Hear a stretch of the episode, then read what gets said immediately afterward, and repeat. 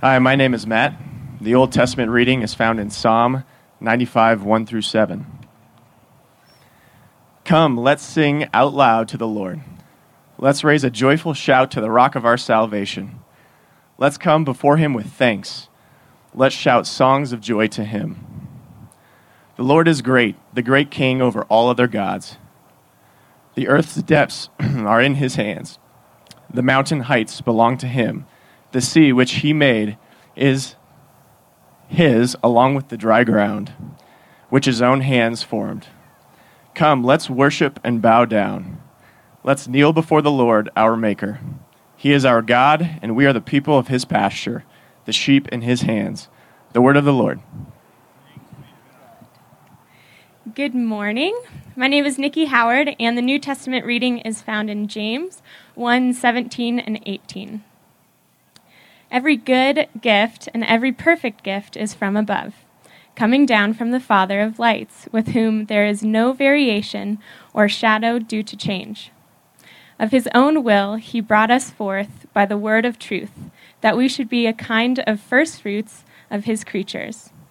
The word of the Lord. Hey, my name is Jay Murph. Please stand for the gospel reading found in Luke 17 11 through 19. On the way to Jerusalem, he was passing along between Samaria and Galilee. And as he entered a village, he was met by ten lepers who stood at a distance and lifted up their voices, saying, Jesus, Master, have mercy on us. When he saw them, he said to them, Go and show yourselves to the priests. And as they went, they were cleansed. Then one of them, when he saw that he was healed, turned back, praising God with a loud voice. And he fell on his face at Jesus' feet, giving him thanks. Now he was a Samaritan. Then Jesus answered, Were not ten cleansed? Where are the nine? Was no one found to return and give praise to God except this foreigner? And he said to him, Rise and go on your way. Your faith has made you well. The gospel of our Lord. Praise be to our Lord Christ. Remain standing just a moment as we pray. Lord, prepare our hearts, Lord, to hear your word speaking to us. Come, Holy Spirit, we pray, and give us eyes to see Jesus Give us ears to hear your word. Give us hearts to believe and to love and to serve you, Lord. In Jesus' name, amen. You may be seated. Well, if you get too hot, I recommend making friends with people who've got those shady tents or moving over to the trees and all that. I hope you're, I hope you're okay. Everyone sunscreened up? Yes, you're like, okay, good, right, we're okay. Um, Today is uh, the conclusion of a, the short little series we've been in over the last couple weeks called The Language of Prayer.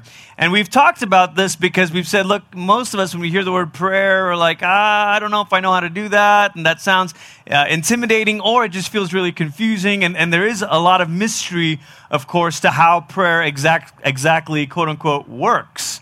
And so, and so there is sometimes these, a lot of questions that come with prayer, but, but the, the goal is to not let those questions prevent us from actually praying. But sometimes we want to know, well, how? How do we actually pray? What do I pray? How do I learn to pray? Well, the people of God in the Old Testament learned to pray by praying the Psalms. And so, the, this book of Psalms in the Bible that we have, 150 of them, they're like language school in the language of prayer. Now, it wasn't just the people of God in the Old Testament, because in the New Testament, Christians learned to pray by praying the Psalms as well. In fact, there's a long history of Christians from the beginning praying many Psalms a day. In fact, some of them would try to pray through all 150 Psalms every week. I mean, could you imagine that? And then over time, they began to sort of lighten the load and say, well, let's just get through it in a month, you know? And, uh, and that was, there's still many traditions that do that, where you pray through the whole book of Psalms every month. It's a wonderful way, even if you do it for a season, even if you do it for a few months or, you know, this fall or whatever, it's a wonderful way to sort of build up your vocabulary in prayer and you'll find yourself saying some of these phrases and saying oh i guess it's okay to express this kind of uh, intensity of emotion with god and so, week one of this series, we talked about petition and protest because those two things kind of go together. Sometimes we bring our petitions and we ask God, and then we don't quite get what we ask for, or it doesn't quite work out the way we ask. So, our petition leads into protest. But we talked in week one how both of those things are really acceptable before the Lord because they're ways of being in relationship with Him. And in the best and healthiest relationships, you're allowed to have a little bit of, or, or maybe a fair amount of protest, of wrestling, of saying, hey, how come you're doing this? I don't like it when you do this. And, and whenever that voice is stifled, that's a bad, that's an unhealthy relationship. That's, uh, it, it can even lead to a really unhealthy relationship where your voice is kind of pushed down. And so God doesn't squelch our voice. He, he wants us to lift it up. Then in week two of this series, Pastor Joey talked about the, the language of declaration, of being able to say what is true about who God is and to hang on to that in the midst of the storms of life. And, and then last week, we heard Pastor Evan and his wife Karen share through this most difficult and, and, and yet beautiful situation with their, uh, with their first child, with their son, William, talking about learning to somehow be thankful for the gift in each moment, even when there aren't guarantees. And how Thanksgiving it finds a way to say, God, you did this, and it finds a way to connect our hearts to God's faithfulness. Well, this morning we're kind of putting a, a, bow on the series. We're wrapping it up here. Of course, we could have gone on for several more weeks, but we're going to stop with this one today. And the word for this morning is praise. The word praise, the word for giving our, our uh, expression of adoration and honor and um, exaltation up to the Lord. Now, a, a couple of people ar- around me earlier during that last song looked at me a little funny, so I probably need to just say a little a word of apology. But I, I used to lead worship, and when I was I was one of those wor- annoying worship leaders that was always saying things like, "All right, put your hands together," you know. And uh, so I just couldn't help myself in that last song because I noticed y'all weren't clapping, you know. So maybe you know maybe next time you get a, a song, just clap it's great. It's a great way to physically express praise to God. You're like, I don't know the words, but you can clap. It's amazing. So, anyway, okay. Uh, there's my little caveat for why I couldn't uh, restrain just a moment ago. Everyone around me was like, What's he doing? Why did, why did he say that? Years ago, there was an Old Testament scholar who wrote a, an article called The Costly Loss of Lament. And he talked about what happens to the church when we lose the ability to lament. Well, after that article, someone else wrote a response and says, Oh, that's great. But you know, there's also the costly loss of praise. That if it's true that we've lost how to connect with God in the bottom valley experiences of life, then maybe it's also true that we've lost the ability to connect with God in the mountaintop, at the peaks. And so we've sort of internalized, maybe from our Western culture, that life is meant to flatline. Don't get too happy, don't get too sad, just, just you know, keep calm and carry on. And that's sort of the motto of we think this is what good Christians do. We just sort of stay calm. Whoa, don't get so carried away with praise, my friend. Whoa. Easy there, killer. Just keep calm and carry on. But actually, when you look at the Psalms, there are high peaks and low valleys. And they're communicating with God in the midst of both of those things. So, if there is this loss of lament, there's also, in a sense, a loss of praise. When you think about it and you look out in Colorado, you look at the mountains behind us, you look at a beautiful sunrise if you're uh, you know an early riser or if you catch the sunset, there's something that rises up in us that we want to give praise to someone because of that. And I sometimes think if there isn't in us this outright articulated faith or belief in God, there's at least this little hint when you see something beautiful or awe inspiring that you want to say thank you for the ocean, but I don't know who to thank. Or you want to say, wow, look at that amazing sunset, that reminds me of, and you don't quite know how to complete that phrase. Well, as people who belong to the living God, we're saying, no, those are occasions where we direct our praise upwards. Psalm 95 is our text this morning. If you got a Bible, you can turn there. If not, you can listen to it. We heard it read earlier. I'm going to read it again. Come, let us sing out loud to the Lord. Let's raise a joyful shout to the rock of our salvation. Let's come before him with thanks. Let's shout songs of joy to him. This doesn't sound like keep calm and carry on. This sounds like the psalmist is saying, every once in a while, cut loose let it rip because there is a God who is worthy of praise. People who study and, and, and dissect and outline how the Psalms are structured have told us that these kinds of Psalms are called hymns of praise. And the structure of a hymn of praise is really very simple. It only has two parts. it has a call to praise, and then it has a reason for praise. It's very straightforward. Hey, everybody, come and praise. And here's why. These psalms are like those songs with repetitive lyrics over and over again. Your love never fails, right? It, these are the psalms that keep us interested because not because the words are so clever, but because they're saying it's pretty simple. Come and praise, and here's why. And the psalmist in Psalm 95 really gives us two big reasons for praise. The first is this, and he goes on and he talks about the verse 3 the Lord is a great God, the great king over all other gods. The earth's depths are in his hands, and the mountain heights belong to him. The sea which he made is his, along with the dry ground which his own hands formed. If we were to say, what's the reason number one for the psalmist in Psalm 95 for why we should praise God? He'd say, You know what? This is why. Let me tell you why. Because God is a great God. He's the great God. He's the sovereign. He's the one overall. He's over all of creation. Look at his greatness as the train goes by. It's been said that there are really sort of three basic prayers that come out of us. I, I think there's a, you could add a fourth, but uh, by this sort of popularization of this, people say, well, you know, the three most natural prayers are help, thanks, and wow. A psalm of praise is kind of the wow. And Psalm 95 says, reason number one for praising God is wow. Those moments in life when you say, wow, God, how excellent is your name. How high and lifted up are you? You are magnificent. Wow. But the psalmist goes on. Verse 6, he says, Come and let us worship and bow down. Let's kneel before the Lord our Maker. He's our God. We're the people of his pasture and the sheep of his hand.